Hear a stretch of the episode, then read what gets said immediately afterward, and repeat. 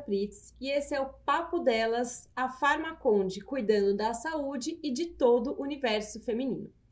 Hoje nós temos um tema muito gostoso. Aliás, todos aqui são muito legais, mas em especial hoje eu tô apaixonada pelo que vamos falar, que é sobre autoestima.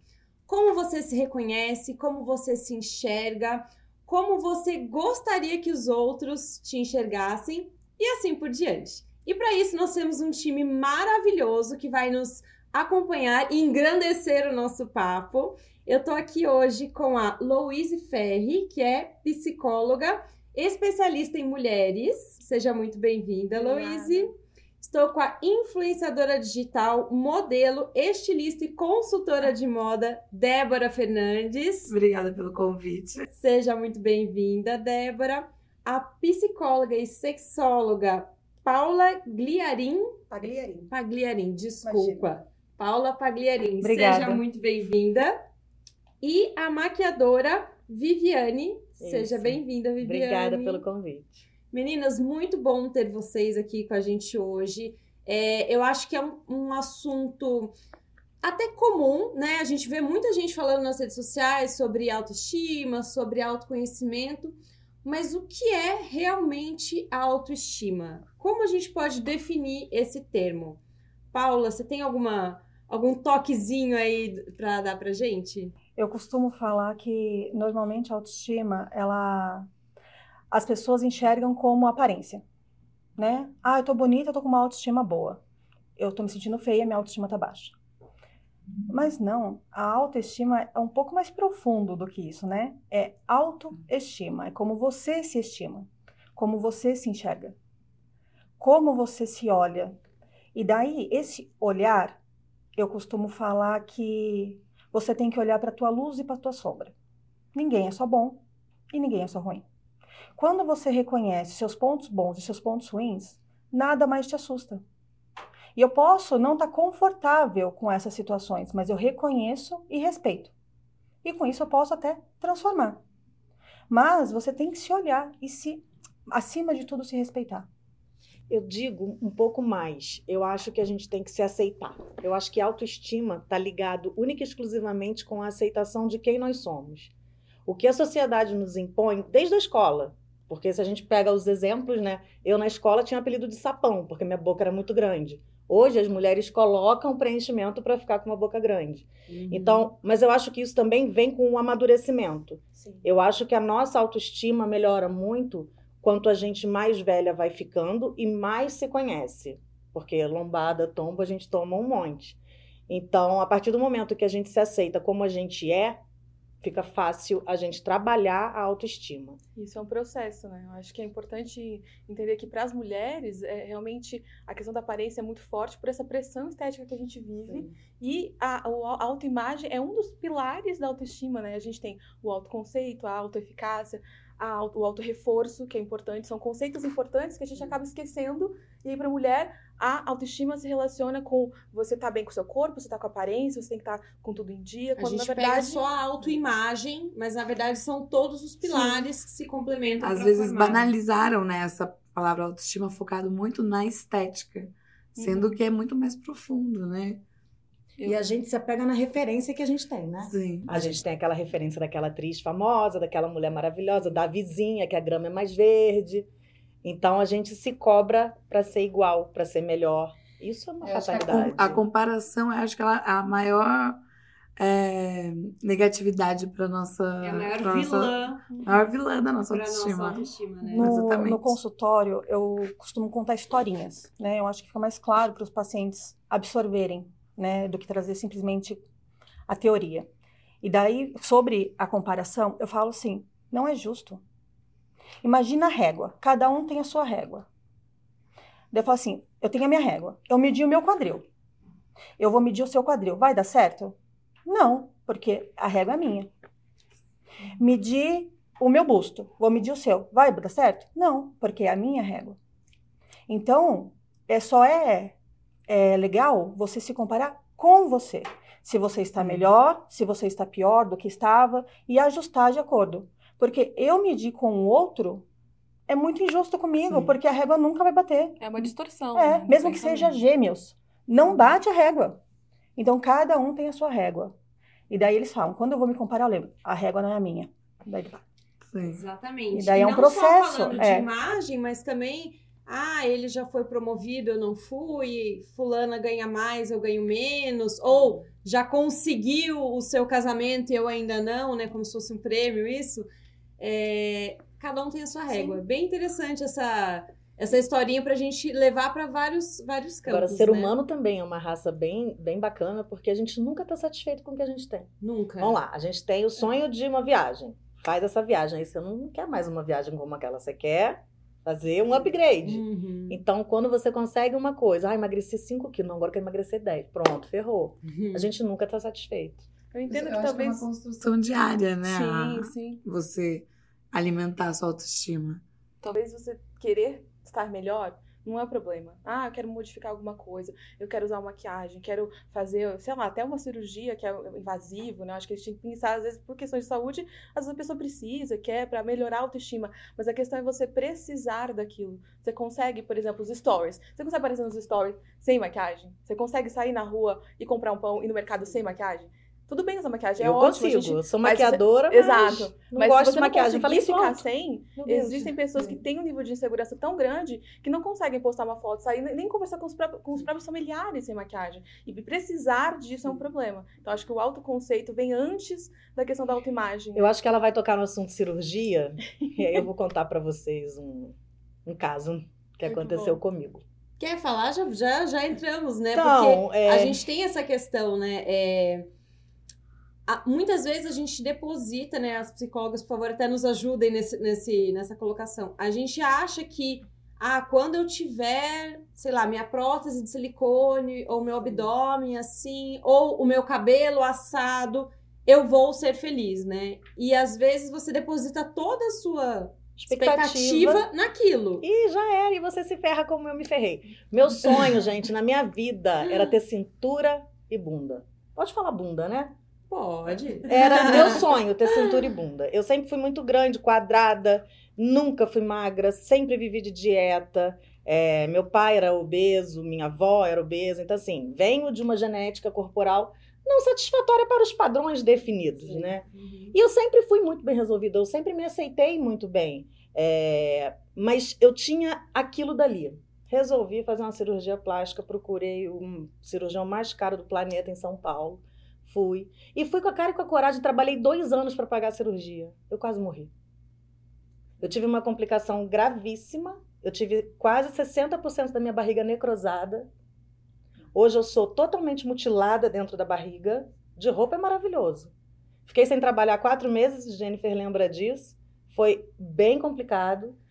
E hoje eu me aceito. Deu tudo errado? Deu. A barriga é cheia de fibrose? É. Tô toda torta? Tô. Mas precisou eu passar por uma situação.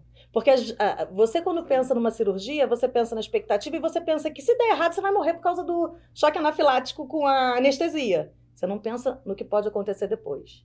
Uhum. Então, depois, óbvio, Hoje você se ama mais. Quis né? morrer, quis, fiquei quatro meses ali. Foi um ano inteiro de depressão. Eu falei que o ano de 2022 eu sobrevivi. Quando virou 2023, virou a chave, eu falei: chega, esse ano eu vou viver e vou viver com todas as consequências das atitudes que eu tive.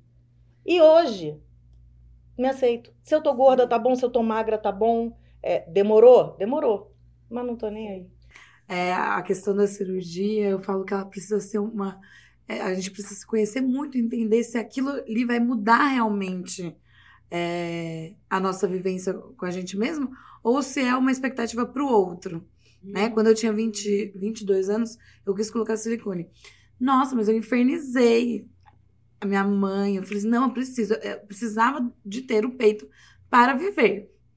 Nossa, fazer um escândalo por causa do peito. Enfim, coloquei o peito, foi ótimo naquele momento para minha autoestima. Hoje, assim, é, vejo que realmente é, não, era, não, era, não era uma cirurgia tão invasiva, né? A, só colocar prótese e tudo mais. Daí, mas hoje, olhando lá para trás, eu falo assim, mas quais eram as minhas referências da época para eu entender que eu queria muito, porque eu queria muito aquele É caso de vida ou morte, né? Você não colocar... e daí eu falo assim, só que quem- o que que há 13 anos atrás, o que que tava em alta? é, as paniquetes. E os peitos grandes. Então, assim, a referência do que era legal, é, sensual, aceitável na época era ter o silicone. Então, assim. E daí hoje eu vejo, né, várias meninas com muitas questões ali é, pelo Instagram, pelo, pela, pelo que consome. É, eu não julgo elas. É, é realmente a gente tentar filtrar aquilo que a gente consome. Nossa, se eu quero, nossa, eu quero muito colocar uma boca, muito, muito, muito. O que, que eu tô consumindo que tá me fazendo querer colocar isso? Uhum. Mas será realmente eu preciso? Ou é uma consequência daquilo que eu tô quero vendo? Ou estou influenciada. né? E daí eu comecei, eu como influenciadora, eu preciso ter muita responsabilidade daquilo também que eu falo para minha para o meu público, né? Porque eu preciso que mostrar a, a minha vivência de uma maneira muito genuína e que ele se identifique, não que ele se obrigue a fazer aquilo que eu estou fazendo. Né? Então a gente precisa ter muita clareza daquilo que a gente consome para que a gente não acredite que precise da plástica, que O precise que a gente da... consome e quem a gente consome. Porque tem Exato. muita gente que tá ali fazendo a publi. Eu tomo muito cuidado para só compartilhar e só tentar passar para o meu público o que eu acredito, o que eu experimento, o que eu já vivi, o que eu já fiz. O que é uma raridade, porque no, nesse mundo das publis, é, as pessoas acabam se vendendo a qualquer preço. Uhum. E nesse caso, eu tô vendendo uma experiência falsa. Então, quem realmente confia em mim, ou vai falar assim: nossa, a Elisa acho que bateu com a cabeça, porque não tem nada a ver com o discurso dela, ou a pessoa vai começar a, a ser conduzida àquela nova forma, e que não é o que o influenciador realmente acredita. Então, o que, que vale mais a pena? Você manter a sua linha de trabalho, né, do- dos seus princípios, ou você ganhar dinheiro? Uma coisa que eu falo muito para as Né? minhas seguidoras pra, é realmente não precisa seguir todo mundo, não é porque aquela pessoa tá, tem muitos seguidores que você também vai seguir ou todo mundo tá seguindo. É, porque eu, às vezes são gatilhos para que minem a autoestima dela. Então, assim, às vezes eu tô super bem no meu dia. Daí, de repente, deu aquela baixada de energia. Daí eu falei, o que, que será que eu li? O que, que será A que eu solução consumi? sabe qual é o botãozinho assim, deixar de seguir. É libertador. Eu falei assim, o que, que será que eu consumi que, Sim. que gerou um gatilho para essa sensação que eu tô sentindo?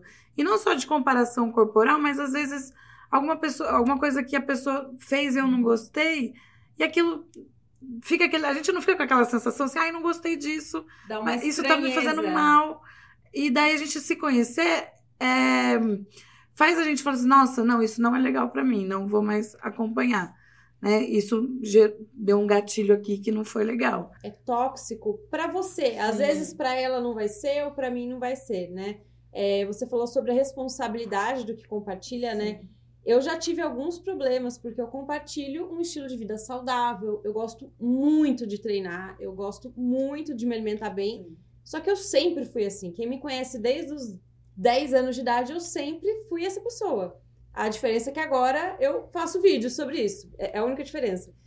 E muita gente já criticou, do tipo, ah, mas também, né, você não paga academia, ah, mas também você ganhou a cesta de verduras. E como se eu estivesse é, julgando quem não está fazendo aquilo. Julgando quem não acordou às 5 e meia da manhã para malhar. Então, mudou até a minha forma de compartilhar, do tipo, acho que hoje eu nem vou falar que eu fui nas redes sociais, para que as pessoas não se sintam obrigadas a ir. Eu quero incentivar, mas eu não quero que elas se Cara, como é que você consegue? Pelo amor de Deus, gente. Não sou dessas. Gente, de verdade, eu, graças a Deus, agora eu consegui descobrir uma. um- um- porque, em função de todo esse problema que eu tive, eu precisei voltar para atividade física. Eu fazia pilates aqui, na caminhada colar. Meu marido, gente, meu marido, ele corre, ele nada, ele pedala, ele faz triatlo, essas travessias, não sei o quê. E eu durmo. Boa de cama, negócio lá. né? Eu posso te dar um aula. pouquinho Você é sexóloga. Mas eu sou boa de cama, eu bato que eu durmo com uma beleza. De verdade, gente. E aí, assim, eu acho que isso tem a ver com autoestima, porque eu via um negócio desse e eu ia falar, gente, como é que essa mulher acorda 5 horas da manhã se eu não consigo? Agora eu voltei a dançar.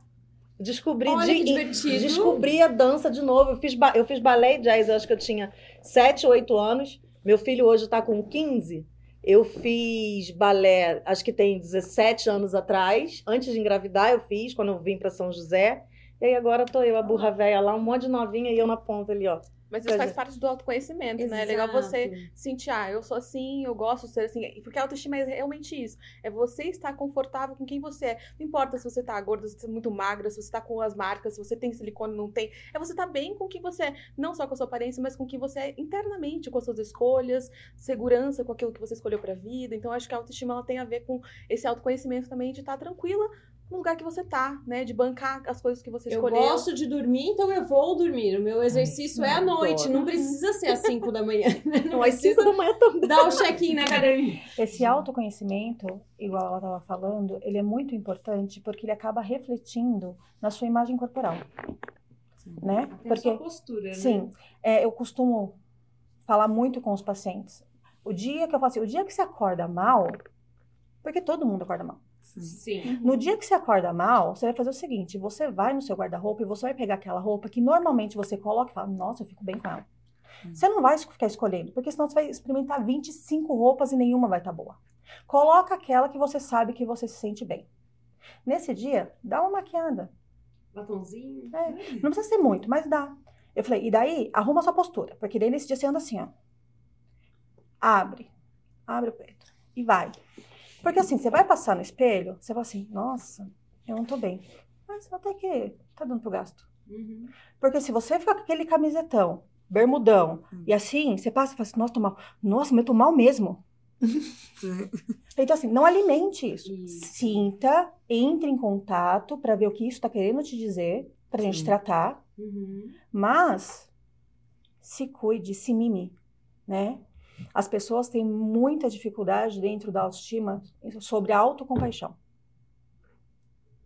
Né, de se pegar no colo, de se acolher. E daí, nesse sentido, eu sempre falo assim: quem é uma pessoa sua de referência que assim você ama de paixão? Se ela tá passando por isso. Você abraça. O que, que você fala para ela? Daí eu faço eles falarem. Eu disse, agora vai lá, eu tenho um espelho no consultório, olha lá no espelho, fala para você. Faz isso por você. É. Então, porque assim, você vai aprendendo, é como você disse, é um processo, é um aprendizado de você se acolher, de você se pegar no colo, de você se respeitar, de você se aceitar. E essa é. baixa autoestima, é, ela pode trazer malefícios para a saúde física, né? Então, assim, a saúde mental, não sei se a gente pode separar né, em dois tipos de saúde, porque eu acho que está interligado. Então, normalmente as pessoas acabam separando, mas não tem como, é né? Uma Somos uma coisa só. só. Né? Se a sua mente não está saudável, Sim. sua confiança, isso pode trazer malefícios físicos, né? Somatizar. Que tipos de malefícios a gente pode enxergar, né? Pode gerar essa baixa autoestima? Depressão, eu acho que é a pior coisa. É um transtorno que depressão. é seríssimo. Não só depressão, acho que pensar que a, autoestima, não vou mentir, né? A, a gente está falando de autoestima no nível uh, que talvez todas as pessoas tenham um pouco que trabalhar em si. Mas quando a gente vai para esse lugar do, do patológico, né? Uh, pessoas que a gente tem que falar da criação, a gente tem que falar de como foi a família, como ah lá, já vai falar que é culpa da minha mãe. É, não, não, não, pelo contrário, não culpar, né? Mas que acho que também culpar vai te levar para um, um caminho de sofrimento, mas entender que é, é porque eu não, não posso mentir que pessoas que tiveram famílias que não é, reforçaram, que não incentivaram, que não tiveram esse reforço desde a primeira, segunda infância, vão ter, é, podem ter, né, a tendência de ter mais dificuldade em ter autoestima, em, em ter autoconfiança. Então, assim, é importante isso desde o início. Se isso não acontece, a pessoa. Então, assim, a boa notícia é que nosso cérebro, né, é uma, uma massinha, tem uma plasticidade enorme, Adoro então a gente isso. consegue aprender. É possível a gente mudar isso, trabalhar com isso. Tem, a gente pode criar ferramentas, mas a gente não pode mentir que essas pessoas têm uma tendência a ter uma, uma baixa autoestima. E é congênito baixa... a depressão, por exemplo? Minha, se minha mãe já teve, provavelmente eu tenho mais probabilidade de ter.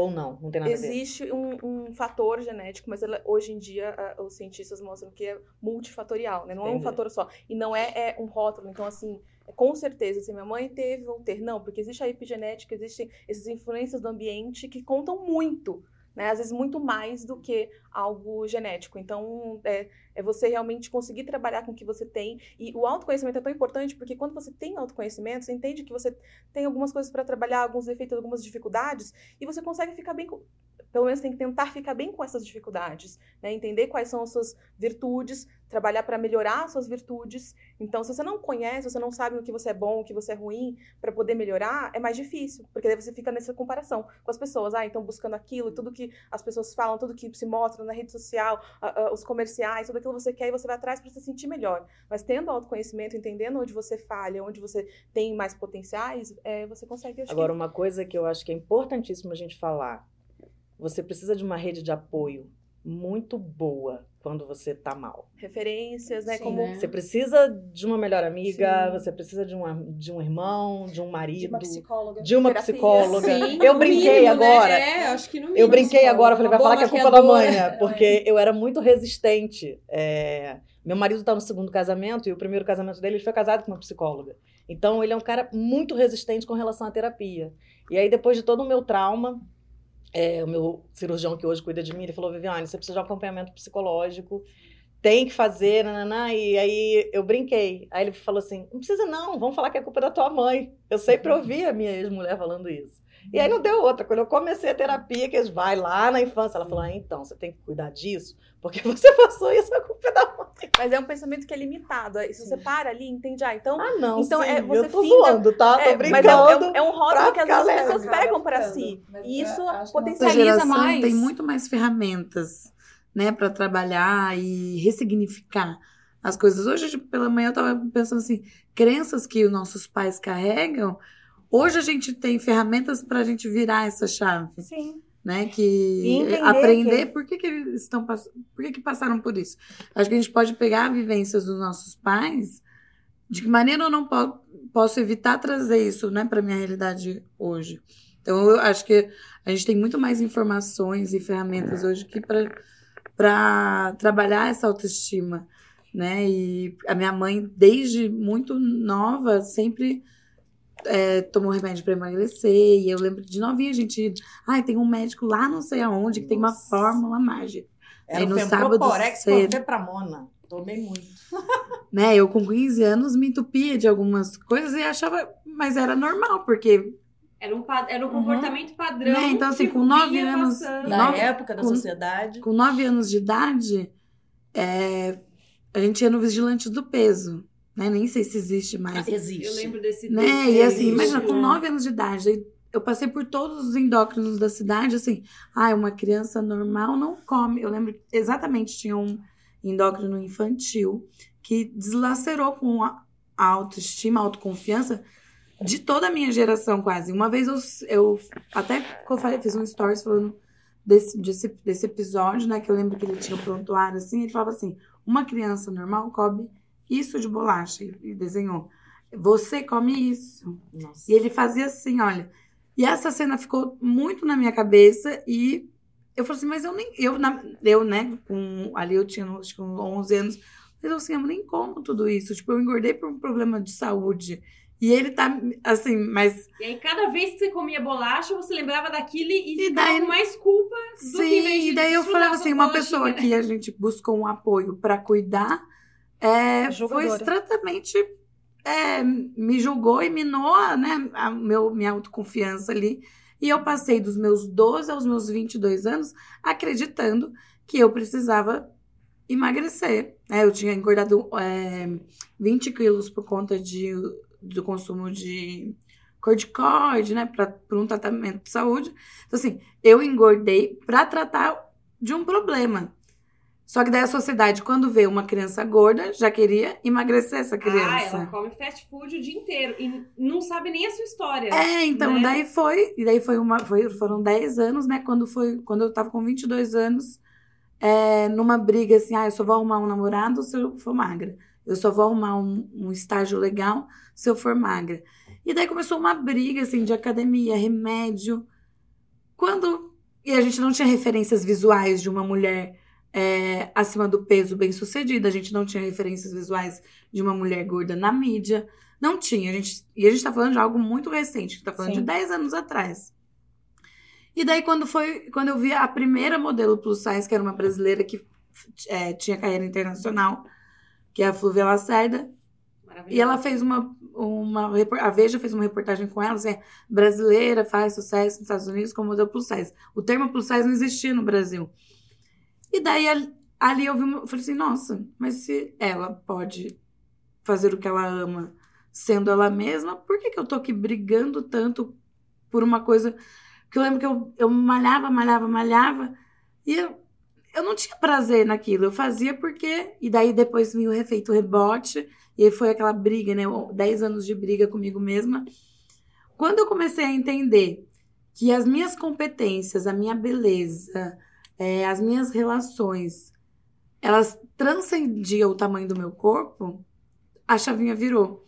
E daí foi quando eu entendi que eu poderia eh, passar isso para outras pessoas também. Foi quando o blog eh, nasceu, né? O Instagram nasceu. Então, assim, a, a referência é muito importante e a maneira com que as, as pessoas que estão em torno é, de nós é muito importante, né? Então, assim, eu não culpo a minha mãe de ter me levado né, em todos os médicos lá atrás, mas que ela não tinha referências que uma pessoa é, fora do padrão poderia ser feliz, fazer sucesso. Então, acho que os pais se preocupam muito. Ela Né, fez com o que ela deu conta de fazer, né? Sim, com Era, certeza. era o que estava dentro do conhecimento dela, né? Até porque é, a gente está falando aí de uma década, uma década e meia atrás, a gente teve uma evolução multidisciplinar de comportamento, de atitudes médicas, inclusive com relação a diversas coisas que evoluíram, graças a Deus, né? E inclusive essa aceitação da sociedade, como você disse, suas competências, o seu nível de relacionamento com seus amigos, relacionamentos amorosos, eles não é, têm a ver se a sua roupa é branca, se a sua roupa é azul, se você pesa 10, 20 ou 30, né? Mas Então- ainda nós vivemos uma sociedade que é muito preconceituosa. Sim. É isso que eu ia colocar. Tá. Não sei se ainda existe uma Olha, mudança tão grande, mas é, tá sim. começando e por isso que a gente precisa fortalecer É. esse lugar e falar sobre Sim. isso. Vou me usar de exemplo, tá? Há... Há um ano e três meses eu passei por uma cirurgia bariátrica. Por conta de problema de saúde. Eu estava hipertensa e pré-diabética. Nunca tive problema com autoestima. Ia pra praia de biquíni, super me relacionava até sexualmente. Não, nunca tive problema com o meu corpo. Nunca não saí por causa do meu. Não, minha vida era normal. Mas, por conta de problema de saúde, eu resolvi fazer porque eu já tô com 40, quase 41, eu quero envelhecer com saúde, eu não quero envelhecer tomando tantas medicações. Uhum. Daí, por conta disso, eu fiz. De lá para cá, foram 50 quilos eliminados. Tô toda pelancuda, né? Jesus amado. Mas continuo me amando do mesmo jeito. Da- saindo daqui, eu vou pra praia. Eu vou usar maiô? Não, eu vou usar biquíni. E os demais problemas foram Não, resolvidos? Mas, não, assim, uma semana depois eu já não era mais hipertensa, Ah, tá bom? boa, e né? nem pré-diabética. Então, o objetivo foi alcançado. Sim. Mas ah, o que acontece? Hoje em dia as pessoas olham e falam, nossa, como você tá linda. É, do Eu tipo, era você não era Eu linda Daí, então, eu assim, desculpa, eu era já. Como novamente a autoimagem Sim. tá É. atrelada à Então, assim, autoestima, né? nossa, você tá tão bem. Gente, mas assim, Eu já eu continuo fazendo as mesmas querida. O coisas. papelzinho do meu exame de É. sangue tá bem, mas eu já tava Não, bem. mas assim, eu continuo fazendo as mesmas coisas. Uhum. É, é Não, não me atrapalha nada no meu dia, não como não me atrapalhava. Ficava mais cansada no final do dia? Realmente eu ficava. Mas eu fazia tudo o que eu precisava fazer, igual hoje. Sim. Mas tem ainda, nossa, você tá tão. Gente, Eu sou É, muito meu contra Deus. colado, né? fotos É. de antes Colado. e depois. Faz isso Né? não, Como acaba que o ano- trabalho, eu preciso de... Da maquiagem. Não, Maquiagem. Isso é Porque eu acho que é o- de briga o- polêmica. Porque eu acho que a maquiagem é uma expressão artística, né? Eu, eu adoro maquiagem também. Mas na- a questão de relacionar assim, antes, o antes era feio. E agora, o agora é bonito. E daí você enaltecer que isso é o certo. Uhum. E daí a pessoa que olha e vê que ela é igual antes, ah, então eu tô errada, então eu vou fazer isso. Não cheguei ainda. Não no cheguei depois, no- né? Não, mas no se chega no depois. depois também, ai, cheguei, mas e agora? Porque se a aquele beleza, não se tá o corpo fitness, se a sim. barriga chapada, se o peito, se a bunda, se isso fosse é, fazer a pessoa ter autoestima, então Sim. mulheres lindas, mulheres padrões, modelos padrões, Não nesse padrão da revista, Sim. do outdoor, seriam todas com autoestima teriam todas a autoestima elevada. E não é verdade. Sim. Mulheres lindíssimas, padrões, têm autoestima ba- baixíssima. Sim. Então, e isso não tem- inseguranças, é- né? Exato, então a a relação não pode ser atrelada, a relação da autoestima não pode ser atrelada com E é a engraçado, eu, eu somente, recebo muito né? assim, é... eu já ouvi comentários. Nossa, mas como que ela se ama sendo desse tamanho? Tipo, de amigas de Mandam pra amigos, você? sabe? Não, tipo, ah, no, Burburinhos. burburinhos. Ah, tipo, ai, É colado, você porque as pessoas Aí colam. chega pra né? você. É, daí, Ah. É, ai, você é linda, tanana, tá numa roda. Ai, você é linda, adoro o seu trabalho, tanana. Daí vira assim, nossa, eu tô enorme, nossa, não posso comer isso que eu tô... Ou quando fala assim, seu rosto é lindo. É, daí eu Nossa, falo assim, nossa, Nossa, essa- ela, linda ela é ama meu Essa trabalho, é ela. ela me acompanha, mas ela não pode ser gorda porque gordo, ser gordo é ruim. Cara, mas deixa eu falar, não é só o ser Não. gorda. O pessoa tá aqui, ah, não sei o quê. Nossa, a Lila assim, pá, mas grossa ela, né? Então, assim, o povo fala. Então, o que eu acho que a gente tem que se blindar é. A gente tem que saber. Foi uma das primeiras coisas que ela falou. Quais são os nossos pontos fortes? Quais são os fracos? Trabalhar os fracos, melhorar, melhorar o si, e isso vai nos trazer benefício. E se aceitar. Sim, eu até brinco, né? Assim, vamos supor. é, chegam pra você. Nossa, falaram que. Eu tô muito chateada porque, sei lá, falaram que eu sou grossa. Nossa, Eu falo assim, você é grossa? Ela fala assim, não. Então tá. Então dane-se. Próximo assunto. Próximo assunto. Ai, mas falaram que eu sou desonesta. Você é desonesta? Não. É, não é. Não, A vida é tão mais que prática, a gente define que não é o que complica. falam Assim, você, você né? tem que saber o que Aquelas você frases é. feitas de Instagram, né? O que te define não é o que Não. falam de você. Mas é você isso. precisa É, mas saber. é. Quando Hum. você sabe o que você é, mesmo os defeitos. Vamos supor, se eu sou grossa. Sou, sou grossa. Tá, sou grossa. É minha Ok. forma de... Cara, eu me defendo, eu não sou grossa, eu sou sincera. Não, mas entendeu? Eu tô falando assim, quando você se apropria até das coisas que você não acha muito legal, isso não te dói, Não, é verdade. né? Então assim, eu sou muito chata com limpeza. Sou. Eu Nossa, sei. eu sou muito chata com limpeza. Meu marido e meus filhos vão Passam a- assumir. dobrado. Então assim, chega assim, nossa, você é muito chata. Sou. Sou. Então Então não me dói, porque eu, me- eu sei. Você vestiu a camisa Eu do entendo seu, que eu sou. Eu entendo que eu tenho que ser menos chata, mas eu entendo que eu sou. Então não me dói. Né? Então, assim, eu não vou me permitir que me rotulem de uma coisa, porque eu sei o que eu sou e o que eu não sou. Exato. Então não tem Isso. porquê isso me doer. Né? Então, assim, a- o autoconhecimento é muito importante por conta disso.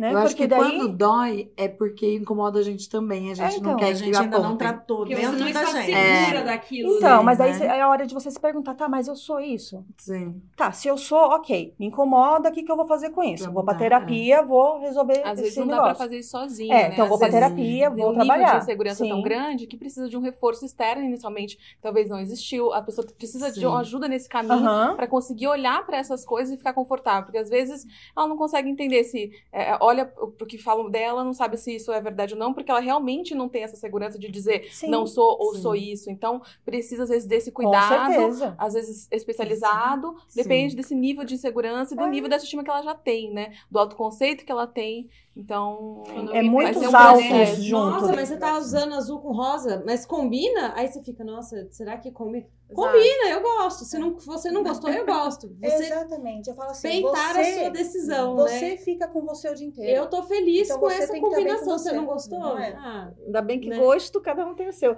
Deixa eu mudar o assunto agora, deixa eu fazer uma pergunta. Eu tenho, eu, eu vejo muito, porque eu trabalho com mulheres especificamente, eu não trabalho com homens. Mas para as psicólogas, é, eu vejo que esse problema de autoestima é diretamente referente para mulher Hum. e homem. Ainda bem que você falou nisso, porque se a gente não tocar nesse ponto de que somos, como mulheres, somos atravessadas por questões sociais, de gênero, né? existe uma violência aham. é, simbólica em relação ao que a mulher deve ou não fazer, os papéis femininos, o que, que a gente tem que ou não cumprir. Então, isso passa pela questão da imagem, da aparência. Então, como você tem que vestir, como você tem que colocar seu cabelo, você pode ou não mostrar o seu decote, você pode fazer isso, aquilo. Isso tudo é, gera uma pressão, gera um- um- uma, uma dor, muitas vezes, porque você quer usar tal roupa, tá calor, você tem que se fechar, você não pode fazer isso com seu cabelo, você não pode usar maquiagem tal, porque você vai ser rotulado de tal maneira. Então, essa violência simbólica que ocorre devido a esses padrões sociais do, pater, do patriarcado mesmo. A gente precisa falar que o patriarcado é um problema. né? Se a gente não fala o patriarcado é um problema, a gente vai ficar falando, ah, então temos que ter autoestima, melhorar, mas se a gente não melhorar essa questão estrutural, que é o patriarcado, que são esses Mais embaixo. esse- é muito mais Uhum, embaixo, esses padrões sociais que foram. Ah, a mulher tem que fazer isso, o homem aquilo. Então, porque os homens têm menos problema com autoestima. Tem, É, mas e- tem menos problema com autoestima. Bem menos. Né? Bem menos. Então, eles podem ter a muito- barriguinha, É podem ter. menos com- É, os homens chegam na branco. praia, tira a camisa, aquela pançona de chope, olha aquilo. Se é a gente. Nossa! Vai chegando perto Né? do carnaval, né? Ai, qual é o corpo. É, é, como você vai se preparar pro carnaval? Como você vai se preparar pro verão? Pronta, já o Ana, se você. Daí você vai perguntar para as mulheres, as mulheres estão lou numa- Loucas. loucas. Né? Ai, pro ano novo. Então, sempre para um evento, ela, ai, como se preparar para isso? Então, quando. É que hoje a gente é, não tem mais as revistas, mas tem rede so- as redes sociais que nos bomba- bombardeiam. Eu acho que eu, me, eu já me blindei dessas, desses tipos de notícias. Mas conversando com outras pessoas, falando, não, ainda tem muito post assim, ai, a barriga perfeita pro carnaval, Uhum. a, o corpo perfeito para 2023, não sei o que pro verão. Falei assim, nossa, eu acho que eu me blindei desse tipo de conteúdo. Nem chega mais, Mas- o algoritmo já limpou. É. né? Mas as meninas, mais as mulheres ainda são bomba- bombardeada com- bombardeadas com esse assunto que o homem não tem. Que você vai perguntar como que você vai se preparar pro carnaval? Ah, vou beber uma cerveja. Sabe o que ele vai responder? Eu vou encher o freezer de casa. É assim que ele vai se preparar. E daí a mulher E a tá gente toda lá, ali né? né? a- aconteceu essa semana é, com a Paola Oliveira. Ela foi super julgada. Ela tá, é uma mulher magra, com curvas. E ela foi super julgada de inchada, de grávida. Por ser ela Tem mesma. Só que ela- ser de uma forma, né? Ai, tem, Exato, tem que. Estar perfeita o tempo A gente todo. não tem que nada, né? Eu sempre falo isso no consultório. Você não tem que nada. Eu tenho até uma paciente que fez uma caneca pra mim. Você não tem que nada. Quando eu descobri que não sou obrigada a nada, eu não sou obrigada a nada. Não Mas até você chegar nesse lugar, É, não é um lugar é individual, dolorido, é né? um lugar coletivo. dolorido, É Porque dolorido. ajuda no consultório, né? A gente Uhum. tem, tem problemas, assim, graves de autoestima Sim. que atrapalham as relações, que atrapalham o trabalho, a pessoa se desenvolver, ser uma pessoa bem-sucedida Sim. porque ela tem uma baixa autoestima. Mas não é uma questão individual, é uma questão coletiva. A gente precisa falar isso coletivamente e Sim. não sou obrigada a nada, as mulheres não têm que nada, a gente pode sim.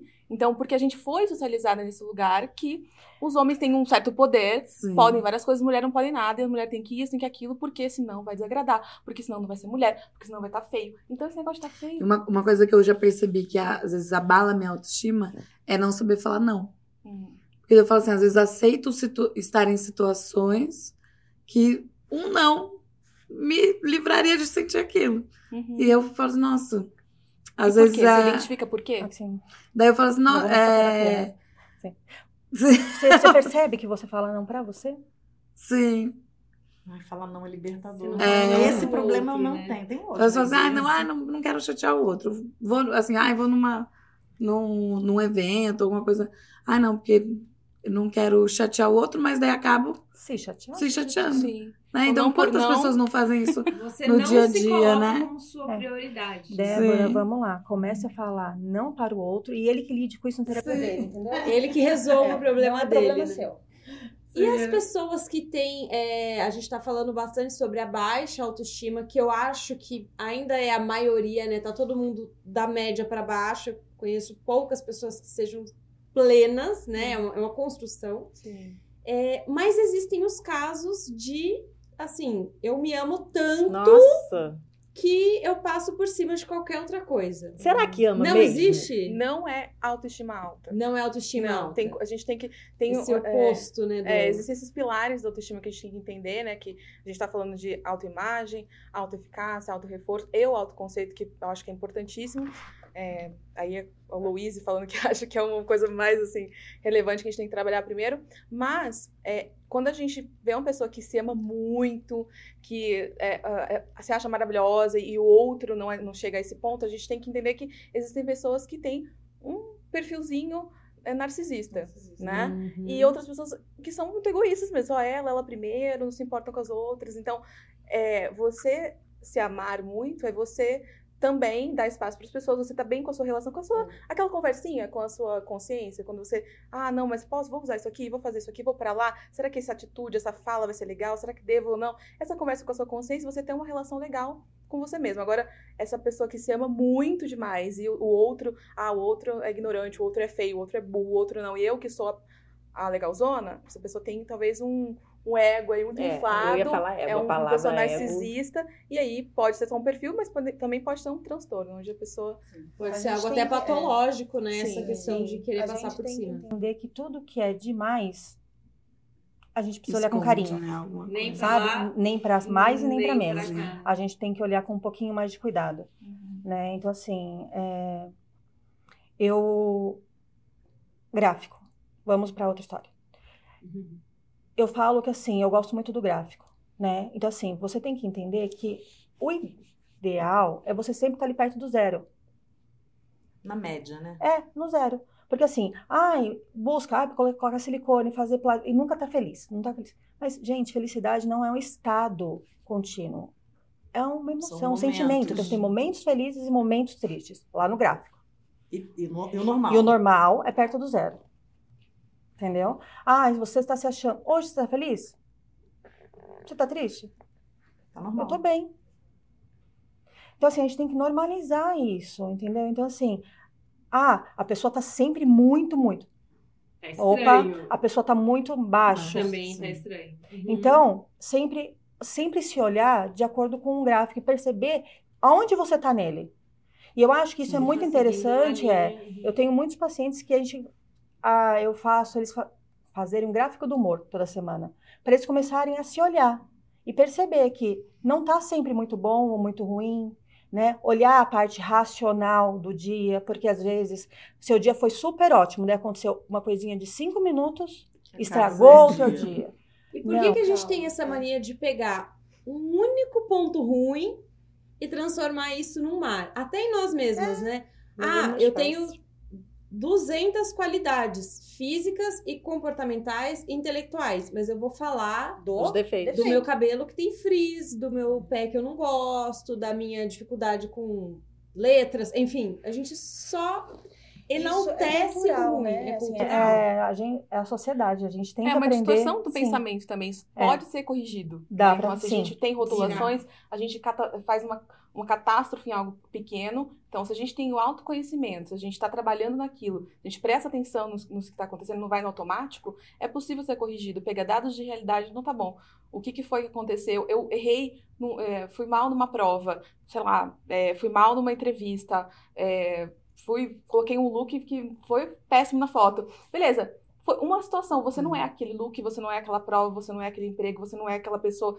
Você Muito viveu essa situação, você tem outras qualidades. Então, é preciso se ater aos fatos. Uhum. Isso é trabalhado. Se a gente não se atém aos fatos, não trabalha nesse autoconhecimento, você vai rotu- se rotulando. Aí Sim. tem aquela profecia autorrealizadora, né? Acontece uma coisa ruim, você, poxa, aconteceu, então realmente eu sou péssima. Sou Sou... Daí você vai se isolando, E vai deixando você de tá se mal, expor. Aí é que você vai se agarrando nas coisas só de ruim que acontece, Vai né? virando uma bola Então, de neve. É estar atenta.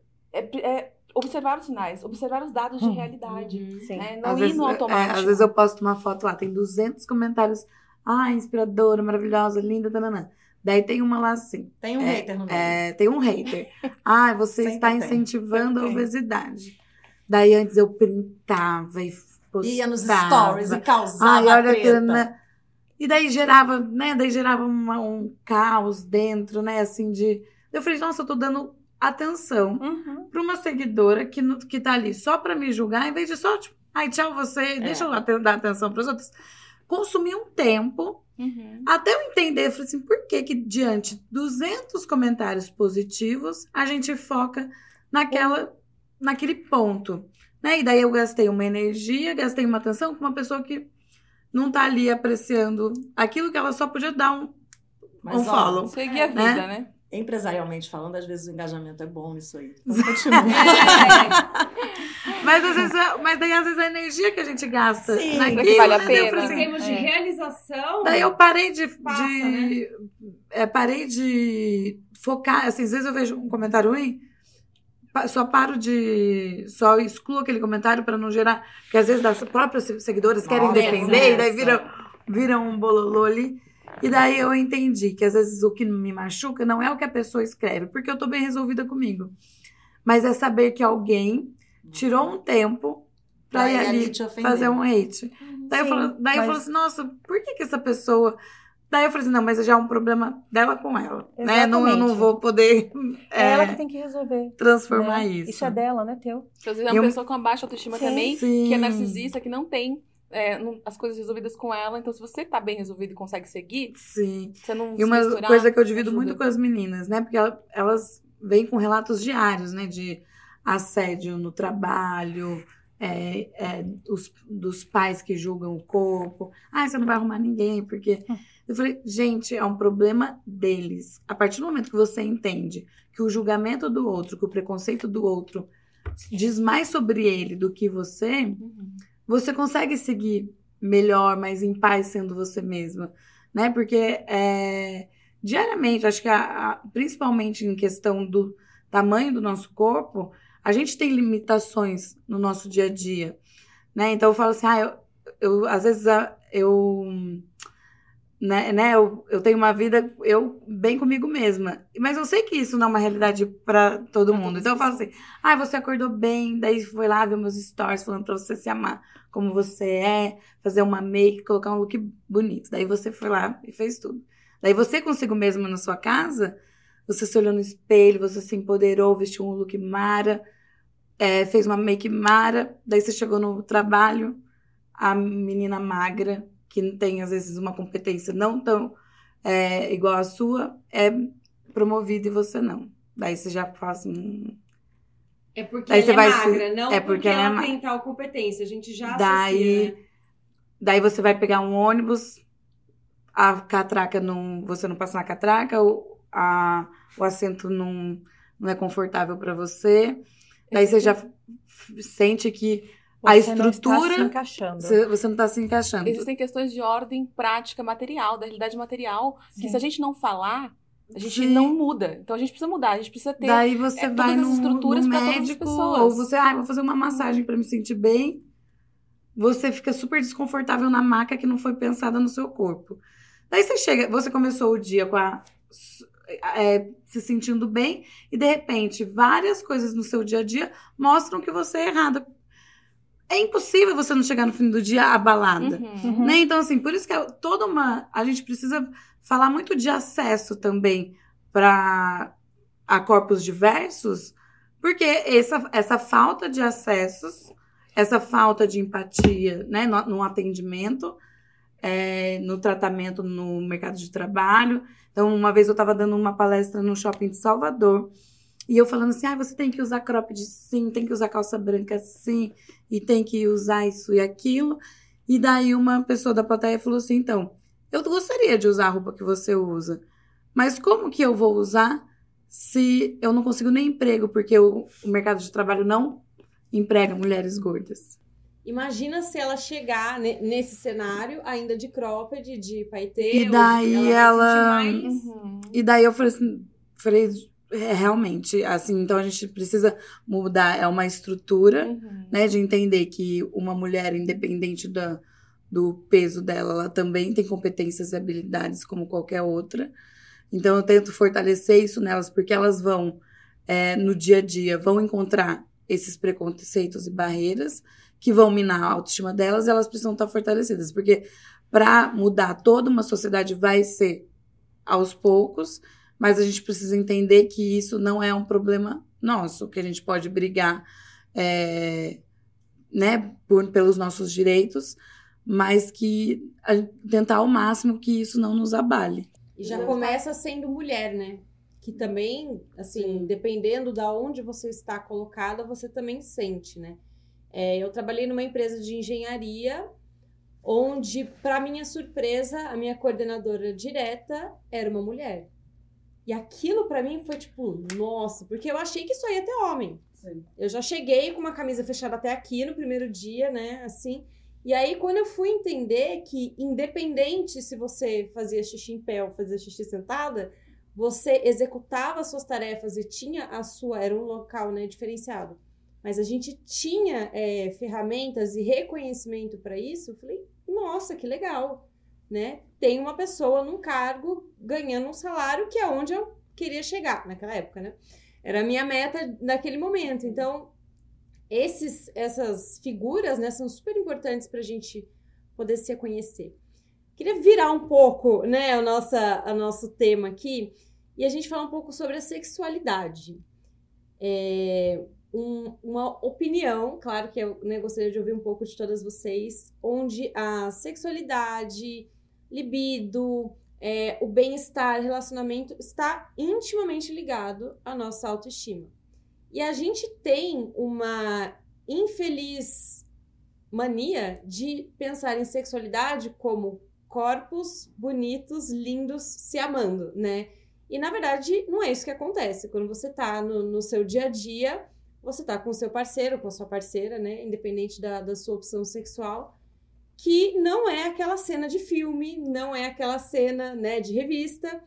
E como que a gente lida com isso? Se a gente tem vergonha do nosso corpo, ou se a gente tem alguma questão não bem resolvida, isso interfere diretamente na sexualidade? Muito. Eu sempre fui muito bem resolvida, sexualmente falando, e depois da cirurgia, com as cicatrizes que ficaram, eu travei. Mas eu travei e só foi com a terapia e aceitando a consequência de tudo que aconteceu comigo e conversando muito com meu marido que eu voltei ao normal. Voltei ao normal? Eu falei pra ele que voltei, tomara que ele não veja o podcast. Essa Mas- parte corta. Mas eu ainda me sinto constrangida por muitas vezes, em algumas posições sexuais, por exemplo, que eu tô muito exposta. é, me incomoda o fato de. Aí eu tento beijar pro meu cabelo pro, ro- pro olho dele, sabe? Quando ele me aperta em algum lugar que eu sei que ele vai sentir a cicatriz. Ainda me incomoda. Então, é de novo, a primeira palavra que eu falei, acho que sobre autoestima, é a aceitação. A hora que a gente se aceita, a gente se conhece, e eu acho que a sexualidade está muito ligada à autoestima, porque se você tem uma autoestima, é, você se conhece. Se você se conhece, você sabe o que você gosta e o que você não gosta. Você sabe o que te dá prazer e o que te não dá prazer. E eu sempre, eu, eu, eu trabalho com 13 mulheres na minha equipe. E é muito engraçado, cada uma com a sua história, com a- cada uma com a sua região. E aí acaba o dia, né? A gente senta pra. Como é que foi o dia? Ah, atendeu o cliente legal, atendeu o cliente, né? E aí o papo vai, porque mulher junto, Uhum. né? Vocês podem imaginar. E aí uma vai, outra fala. Eu, escu- eu, eu já escutei coisas assim, absurdas, do tipo, ah, eu só faço amor com meu marido no escuro. Oi? Como assim? Ah, eu nunca fiz isso. Hã? Não, nunca me toquei. Tenho nojo. Caraca, como é que você vai ter uma sexualidade, se relaxar sem se conhecer? Apesar das suas cicatrizes, ou do tamanho, ou da flacidez, ou das curvas, é você é, se permitir, você saber que você é mais que um corpo, né? E você se sentir merecedora de sentir prazer. Sim. Porque isso é uma- também uma questão né, estrutural, da mulher não poder sentir prazer, ou dar, ter que dar prazer ao homem, muito, muito dessa coisa de como que a mulher sente prazer, né? Então, assim, o autoconhecimento de você se manipular, você sentir prazer não só com o outro, mas com você mesmo, Com você você conhecer o seu mesma. corpo, então você precisa manipular o seu corpo, você precisa ter é, essa liberdade de se tocar e Até de... porque é manipulando que você vai descobrir onde é para ensinar o bonitinho onde trabalhar. Mais Não é ou menos isso, porque infelizmente a gente tem que ensinar até onde é o clitóris, né? Hoje em dia, para algumas, alguns homens. Então, essa é uma coisa muito estrutural também. Acho que a autoestima está relacionada, mas é uma, uma questão que Agora, vem quando você é, tem uma autoestima, estruturalmente com as mulheres, de sentir prazer, É, né? De poder. independente de como você seja, com quem você esteja, e você tem uma autoestima ali ok, a facilidade de você sentir prazer e se entregar é Uhum, maior. Com certeza. Porque a gente tem que entender que o sentir prazer é responsabilidade nossa. A gente tem que estar ali entregue. Né? Porque assim, vai lá, filho, trabalha. Não, se eu não estou aberta, se eu não estou ali envolvida, se eu não estou de verdade naquele momento, eu não vou sentir prazer. Então está muito mais desenvolvido comigo do que com o outro. Só que assim, a gente está numa sociedade ainda que agora está se falando da mulher se tocar, a mulher se conhecer, mas sempre foi muito reprimido pro lado da Exato, mulher. não, É. não se permitir né? sentir E prazer, hoje em exatamente. dia ainda tem muito disso, né? Você não pode se tocar, você não pode fazer sexo, você não pode, não pode, não pode, não pode. Acho que é muita Casa. criação. Casou? Tem que transar, tem que fazer sexo, tem que fazer. Poxa, que- onde que vira essa chave? Não, e casa. Fui ensinada, né? Né? Onde que vira essa Desde chave? Não então, pode, não pode, tudo não pode, não pode. E esse negócio Vai, não vai. pode, não pode. Aí casa. É, então. Dá o azar de casar com alguém que não é compatível, porque tem muito isso. Desculpa. Tem que ter compatibilidade. Tem que ter Como não química, tem, né? Tem que rolar. Tem que ser bom. Sim. E aí já era. Essa é uma pessoa, é uma mulher que nunca vai ter uma vida sexual sadia. Eu fico pensando como E a- casar, e a- como casar sem é alguém. muito pouco falado, eu É, acho, né? é. Eu vejo assim, é, entre as meninas, eu, eu falo um pouco sobre o assunto nas minhas, nas minhas redes sociais, gostaria de falar mais, porque nunca tive problema, é, nunca tive vergonha, né? Sempre pensei em mim primeiro. Né? Então, assim, sempre pensei em mim primeiro. Falei, não, eu preciso estar bem, eu preciso sentir prazer, que daí eu vou conseguir fazer o meu melhor E consegue dar o prazer outro. para o outro. para o né? outro.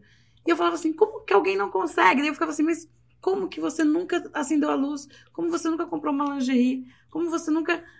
Daí você fala assim, nossa, elas, elas têm muitos tabus ainda. Muitos. Muitos, muitos. E mulheres casadas há anos, Há às vezes me mandam São Relatos e- limitantes que a gente vai se encaixando sem nem perceber, né? E daí eu falo assim, mas como. Eu, às vezes eu falo ah, queria fazer um vídeo que é, conversando sobre isso, assim. Mas é. Mas é porque as pessoas não aceitam. é, Vamos lá, eu sou muito julgada, tipo, ah, a Viviane é louca. Porque eu falo normal Sim. sobre o assunto. Mas é normal, né? É, Que e as pessoas acham que é anormal. Sim. Do Sim. tipo, é, Viviane, não sei o quê. Falei, peraí, gente, eu vou ensinar. Fui lá dentro, peguei um brinquedo, voltei lá fora. Falei, gente, aqui faz assim, assim, essa testa. Aí ficam me olhando. Como se isso fosse um bicho de sete cabeças. Eu e meu marido, a gente brinca muito. A gente fala a asneira na frente de todo mundo, porque é natural. Enquanto tiver tabu, é isso. Você não vai conseguir usar a sua comunicação, que é eficaz, para ajudar outras mulheres. E ela, assim, por exemplo, o sex shop, né? Gente- às vezes, quando. Antigamente você passava assim de carro na frente do sex shop, você não queria nem olhar pro lado, porque você não queria que. Pra não fingir que Ninguém- aqui, né? Não, sim. queria. Nossa, é pecado. Gente, Nossa. E vamos normalizar, né? A gente legal, né? conhecer Eu fico as coisas. Eu acho que há um tempo isso era muito agressivo, né? Né? Eram aquelas coisas muito que você olhava e falava, nossa, eu tenho vergonha de comprar Muito sa- Isso. né?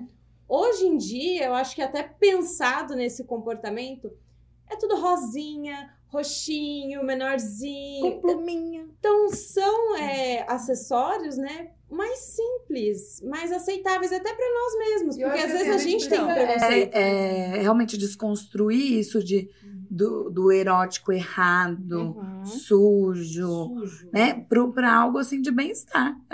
Bem-estar. Se eu, se eu sinto prazer, nossa, vai ser bom pro, pros meus relacionamentos, não só é, amorosos, é, vai ser bom pra minha autoconfiança, né? Pro meu, pro meu dia a dia em geral. Quando a gente né? tem uma noite de amor Faz bem gostosa, pra pele. É o Como é que- famoso então, faz bem pra pele. Como é que você né? acorda no dia seguinte, dá um beijinho aqui no cangote, bom dia. É, o dia é ótimo, autoestima, isso ajuda a autoestima, a autoestima ajuda A quantidade isso. de dopamina, de ocitocina que o corpo produz, a É gente precisa disso. Né? Então a gente tem que ter essa troca e tem que poder falar de sexo, tem que poder é, ver é, imagens, tem que poder é, viver prazer Cara, sem deixa eu falar uma coisa pra culpa. vocês, vocês não então é vão uma acreditar. desconstrução muito grande, né? Eu faço noiva, né? Eu atendo noiva. E às vezes é, é, senta a noiva na minha cadeira, que Deve ter muitas histórias. né? Ela, muitas. São 10 anos esse ano de. de- E, o mais, e o mais legal é. Eu me tornei maquiadora. É, vamos lá. Eu estudei a vida inteira para ser executiva e fui. Trabalhei por mais de 20 anos na área de logística e supply chain. é, em grandes multinacionais. Trabalhei Souza Cruz, trabalhei na Johnson.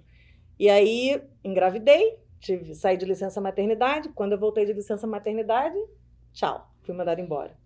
Foram três anos procurando emprego, o primeiro ano ainda e os últimos dois anos em depressão, porque eu não conseguia me recolocar. Sou casada com um filho de português que é sovino, mão de vaca. Falava, ah, não dá dinheiro para fazer unha, mas você já fez unha semana passada. Falei, unha semanal. Pedia para comprar shampoo, comprava o shampoo mais barato que tinha no mercado, né? E eu sempre fui muito independente. Aquele negócio foi acabando comigo, gente, e eu fui ficando bem ruim. Aí uma amiga minha, ela falou: "Ai, vem vender produto comigo, vem vender maquiagem, não sei o quê". blá, blá, blá." Falei: "Ah, não vou me meter nisso não. Me estudei para ser executiva". Resumo, gente. Eu fazia entrevista para ganhar. As pessoas falavam assim: ah, você é super qualificada para vaga, você não. é-" Era horrível. Resumo da ópera.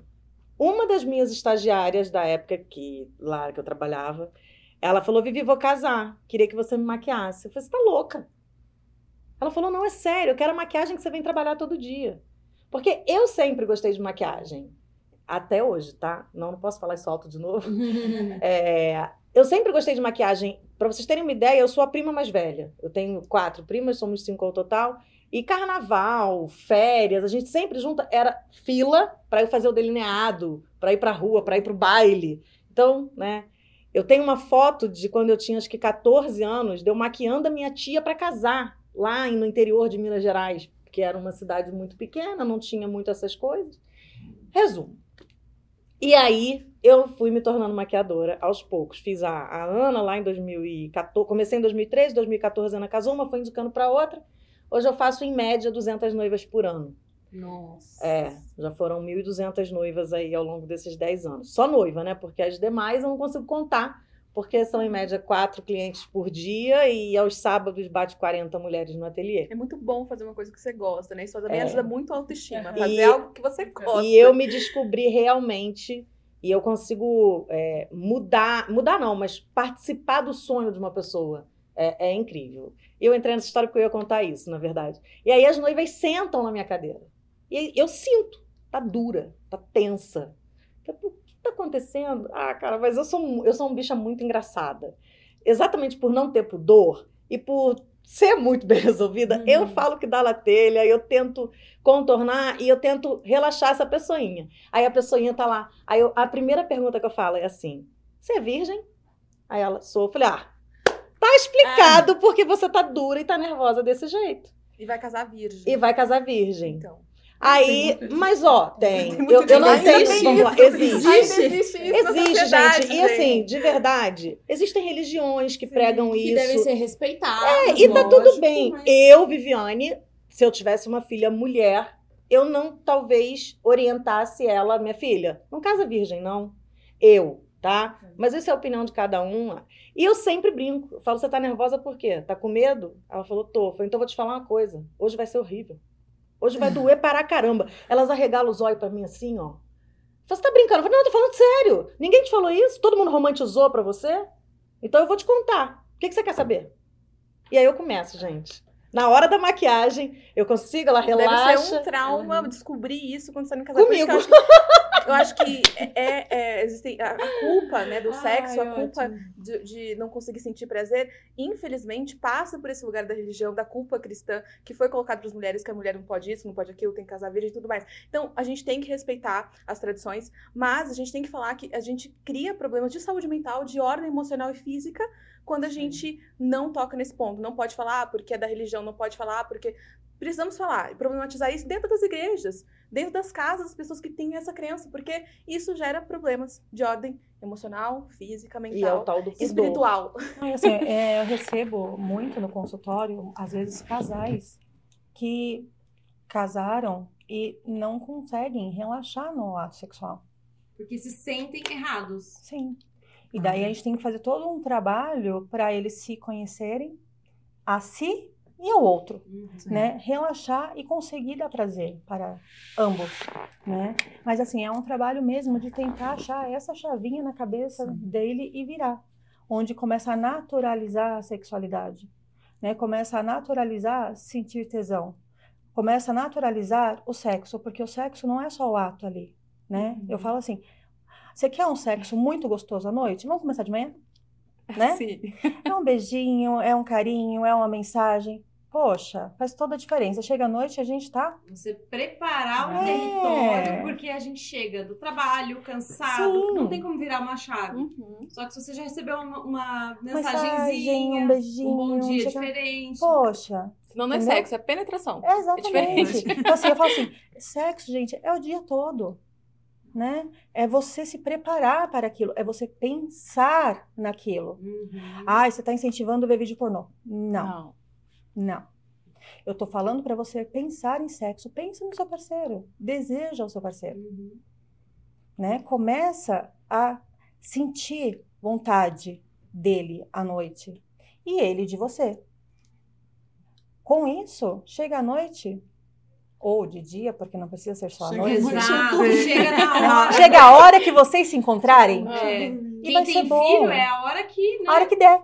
Assim, não tem muita hora, tudo né? antes Você tem que ficar filho, preparando o dia inteiro. Então vai de manhã, não tem problema. Mas as pessoas têm que entender isso, que o sexo não é só penetração lá na hora, não é só o ato sexual, Sim. penetração, não. É o dia, É o carinho. é o carinho, é o mimo, As né? preliminares. Sim. Por Eu favor, sempre- gente. nossa, sem preliminar. Meus casais é, saem de lá assim, qual é o mimo da semana? Se abraçaram pelo menos 10 segundos hoje? Todos os dias? Então, assim, é cheio de tarefinhas. Acho que eu vou precisar porque- marcar uma consulta Não, é... você levar Não, mas sim, mas assim, tem Tô tentando lembrar a última vez que rolou um abraço de 10 Não, segundos. assim, beijo, Beijo. beijo sem ser selinho todo dia? Nossa, isso daí eu brigo diariamente Beijo com ele. dele, Isso eu brigo. Não, assim, era assim, pelo menos um beijo mais molhado, Não, tá? não Não só aquele. Ah, Não lembro. Aquele tchau, tô indo. ah, por favor. É. Então, assim, você percebe que é esse, essa sedução, é esse conquistar, né? Então, assim, o sexo é isso. É Eu acho que pessoas, assim, não, outro. não, não sei. É, mas acho que pessoas que são casadas há muito tempo vão perdendo, né? Isso. Olha, eu vou te contar uma coisa. É. Terça-feira eu faço 24 anos de casada. Sim. E Eu tenho. tá É, muito. Mas então, então você vai ser, não vamos, nos- não vamos nos comparar. É, não, mas não é tudo bem não beijo de Não, quando não é comparação. Não, mas qual é a questão? Eu quero dizer o seguinte: que se você cuidar, se você se Sim. dedicar, se você se conhecer e se permitir viver isso, é possível. Sim. Ah, é todo dia? Não, não é, gente. Eu fico 13 horas no consultório. Sim. Pelo amor de Deus. Não, não é todo dia, mas é bom. Não, é- é, eu costumo É falar pro gostoso Silvio, tá você tem junto. 20 anos? 24 anos de Eu casada. tenho 18 anos de casada. E lá em casa a gente tem estágios. A gente tem básico, básico 1, intermediário. Aí um quer, outro não quer. Aí é assim, por favor, tá, básico 1, vem. É muito É. engraçado. Porque tem dias que eu vou te dar prazer, você vai me dar, eu não quero, mas tá tudo bem. E tem dias que é enlouquecedor. E outra coisa que eu sempre falo. São os combinados É. de cada casal, Ah, porque mas- não tem é. regra, Gente, né? mas assim, comunicação dentro É do casamento é primordial. E Sem a assim, comunicação nada não funciona, é quantidade. sexo. Não, é a É qualidade. qualidade. Qualidade. A gente às vezes fica 20 dias sem fazer amor, mas quando faz é maravilhoso. Mas vamos lá. De novo, não é só penetração, não, Não. é só o ato. O sexo, com certeza, foi feito por 20 dias. É o cuidado, é o toque, é o abraço, é o carinho. Um é- abraço, eu vou. Vai, vai, anota. Um abraço, É. lembrei Eu tô agora. tentando. Não, servir um mas prato assim, de comida, É assim, ai, é trouxe fazer uma xícara de café. É. Ai, gostei da sua roupa. E poder comunicar, olha, não gostei daquilo, olha, faça isso que eu gosto, isso eu não gosto, porque a gente tem linguagens diferentes, né, de receber afeto. Então, faz parte dessa qualidade, não precisa ser todo dia, mas você sentir que tem uma relação genuína, né? Ah, uma coisa que eu sempre pergunto para os casais que é assim. É assim, você ama? Amo. Você se sente amado? Você se sente amado? É diferente, Uhum. É. Sim. né? Então, assim, é, trabalho muito a questão das linguagens do amor. Porque a gente tem esse costume de dar amor na nossa linguagem, mas o outro tem Às outra linguagem. percebe. Exato. Não, e ele tem outra linguagem. Então, a gente sempre trabalha na questão de assim, vamos supor, ah, o meu marido, o meu marido é atos de serviço, a linguagem de amor dele. Se eu faço atos de serviço, ele se sente amado. Eu sou essa também. Tá. Daí, quando eu meu casei, namorado quando é eu assim, casei, eu ficava assim, contrato uma empregada. Porque pra você não fazia sentido. Não, o meu é tempo de qualidade. Eu contrato uma empregada, meu. Uhum. Daí eu Quais entendi. são? É ato de serviço, tempo de qualidade? Palavras de Toque. afirmação. Ai, como que agora? eu não? Toque também. Toque, né? Toque de Isso, físico toque físico. presentear. Muito obrigada. Gente, eu, tenho, eu acho que Eu eu tenho tenho todos. Mas É. na realidade, Eu só não então, tenho servir. O servir Na eu não tenho. realidade, todo mundo tem todos. Sim. E eu sempre falo pra é gente mais tentar. aguçado. É, Um eu dois falo, que é- é, eu falo, senta e coloca as porcentagens. Você e o seu marido. E daí você vai saber. Entendeu? Então, assim, é, saindo daqui eu vou pra praia. Daí meu marido tava enrolado, jogo do Corinthians e Palmeiras, né? Meu marido é corintiano, são palmeirenses. Você acha que acontece o quê na minha casa? Uhum. Daí eu fui e fiz a mala dele. Nunca faço, mas fiz. Trabalho igual uma louca. Então, assim, não consigo fazer o jantar. Não consigo, assim, de manhã eu vou fazer a minha bolsa térmica, minhas frutas, eu faço a dele. Ele se sente amado. Eu, a cada duas semanas, vou para São Paulo, tô acabando a especialização no Einstein. Ele vai comigo. Daí a Ah, gente janta bonitinho. junto, a gente almoça junto, ele me dá o tempo É. de qualidade. Então é muito importante a gente entender como o outro se sente amado. Sim. Isso também fala do sexo, sabe? Uhum. Porque assim, eu estou me preocupando com o outro, né? Ai, Paula, mas eu não sou casada. Tá, mas com seu namorado, com o seu amigo. Com seus Com pais, seus seus pais. Quem né? você convive. É, né? é assim, a qualidade da relação. Daí vai- extrapola só ao ato sexual. É a qualidade da relação. É se preocupar em um outro se sentir amado por você. Porque amar, você sabe que você ama.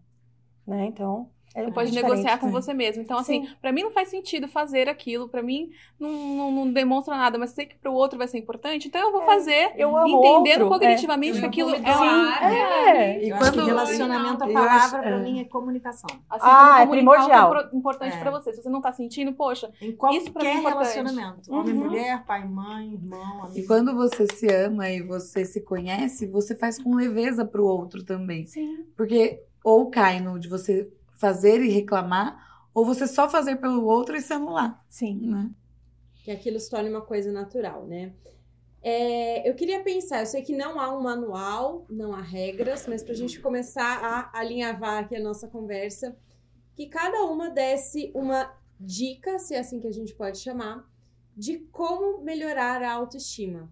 O que para você é assim, nossa, quando eu faço isso, para mim é ótimo. Sem pensar muito, Débora. Pra mim, a autoestima é uma construção diária de você se olhar com mais carinho. Então, todos os dias eu é, me arrumo para mim, trazendo primeiro esse de fora para dentro e trabalhando de dentro para fora.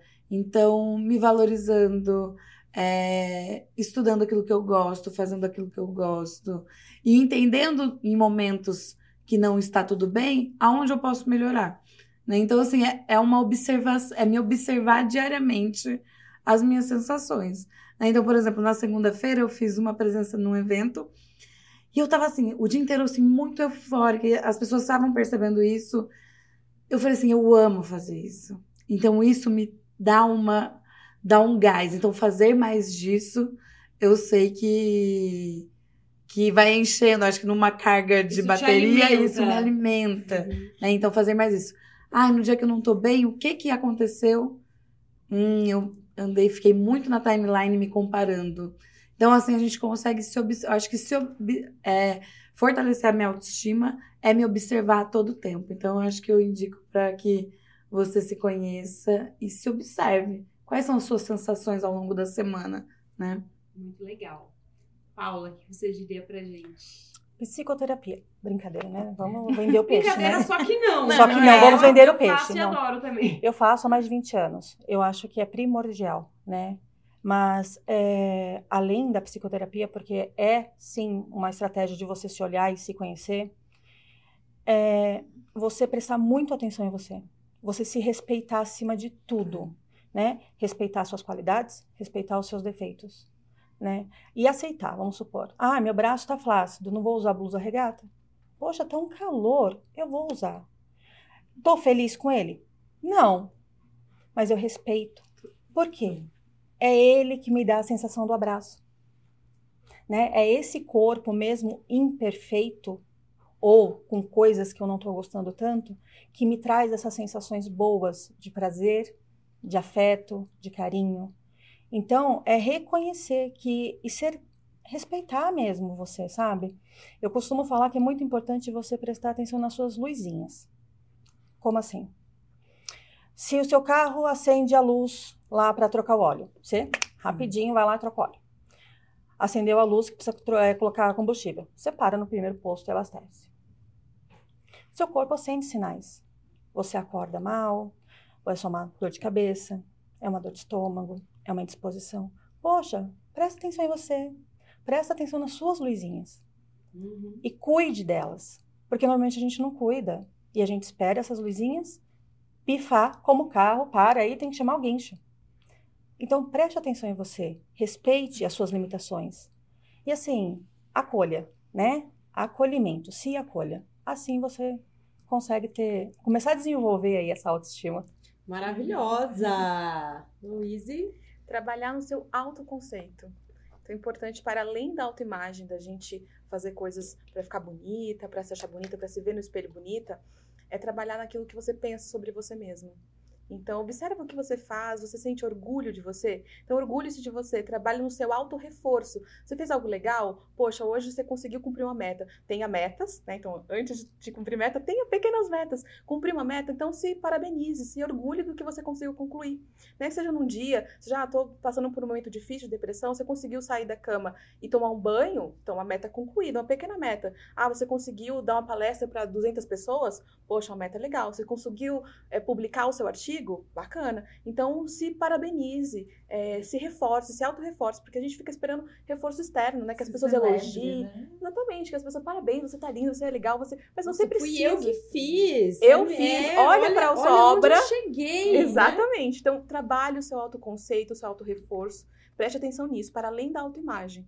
Então, e é passinho em passinho. Eu acho que não tem segredo aumentar a autoestima. É começar. Você precisa começar. Então, Processo. Processo. Poucas coisas, pequenas coisas você aumentando, chegando no final da, da sua meta, você vai ver que, que aumentou, que melhorou. Então, e se tiver uma questão grave de autoestima que te impede, que te atrapalha muito nas relações, eu acho que sim, busque psicoterapia para te ajudar nesse início, para depois você poder caminhar com as próprias pernas. Muito bom.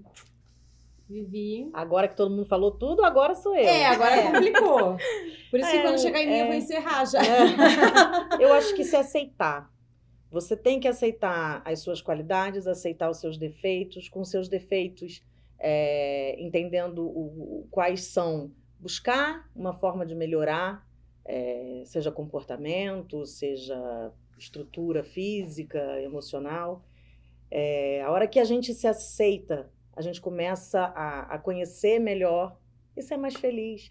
Porque a autoestima ela está relacionada a, a isso. As pessoas acham que tem que ser feliz o tempo todo. Não acredita em tudo que você vê na rede social. Não entra lá para se comparar. É, se compare somente com você, foi o que ela falou. O- a- é, você de ontem para você de amanhã. Então é isso, é buscar um crescimento constante dentro de você e não esperar que alguém te faça feliz. Você tem que ser feliz para você mesmo. Não é justo você colocar a responsabilidade da sua vida na mão do outro. É. Exato. Gente, que papo incrível. É, eu falei brincando que ia chegar aqui, eu ia parar, mas realmente eu acho que é, a gente se complementou, né? Vocês se complementaram bastante nesses conceitos. E a essência é buscar o seu eu, né? Se eu gosto de tal coisa, eu vou fazer, eu acredito em mim, eu sou capaz, busque as ferramentas para ser capaz, né? E a gente trazer isso para os nossos relacionamentos, para as nossas vidas, né? Uma última dinâmica que eu queria fazer com vocês e para quem está nos assistindo, nos ouvindo aí, né, também no, no Spotify ou nos outros canais, é, eu vou deixar um minutinho de silêncio, tá? E mentalmente eu quero que vocês pensem tudo que vocês amam. Valendo!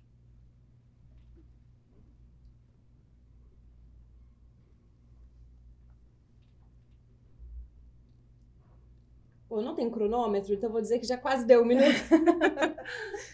Quanto tempo vocês demoraram para falar eu? Não falei. Não falou? Alguém falou eu? Você falou eu?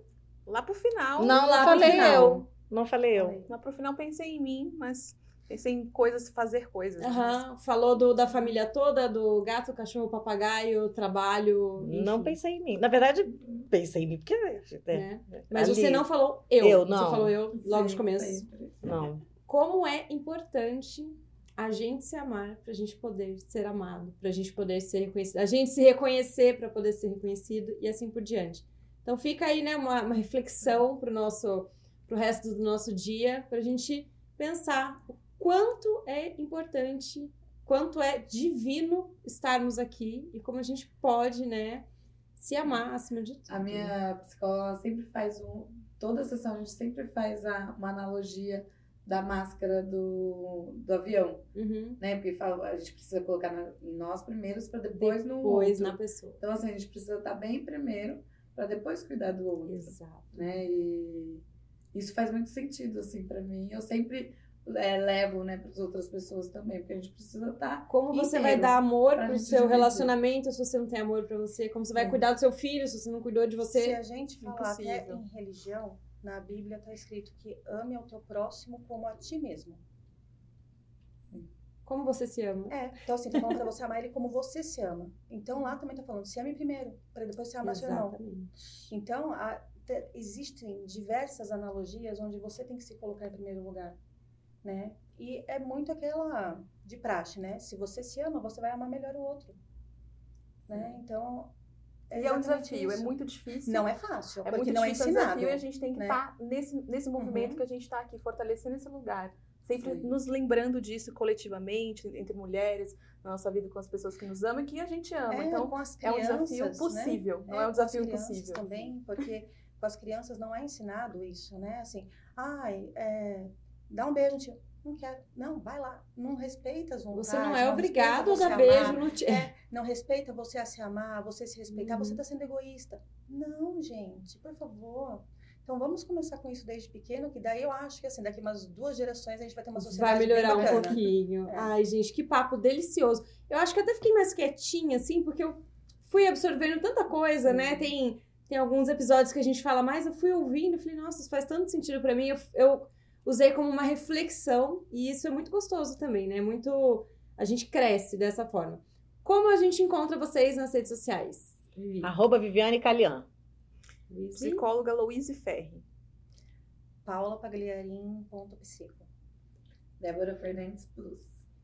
Ah, vocês me encontram em arroba Elisa Pritz, tudo com S. Também sigam as redes da Farmaconde, arroba Farmaconde. E nós temos canais de comunicação onde adoramos receber feedbacks, sugestões. Ah, quero ver tal coisa, quero tal tema, convide alguém. A gente está sempre aberto para receber através do e-mail podcast@farmaconde.com.br ou pelas nossas redes sociais, que a nossa equipe está super ligada nos comentários, nas mensagens. Continue assistindo a gente, siga no canal, siga no Spotify, siga em todos os lugares. Meninas, muito, muito obrigada Eu que pela presença agradeço. de vocês. Foi um papo maravilhoso e acho que a gente tem que marcar mais vezes. Vamos Pode ter um chamar, episódio já tô 2, aqui, 3, pode. 4, que vai dar muito pano pra manga. E é isso. Obrigada e até a próxima. Tchau!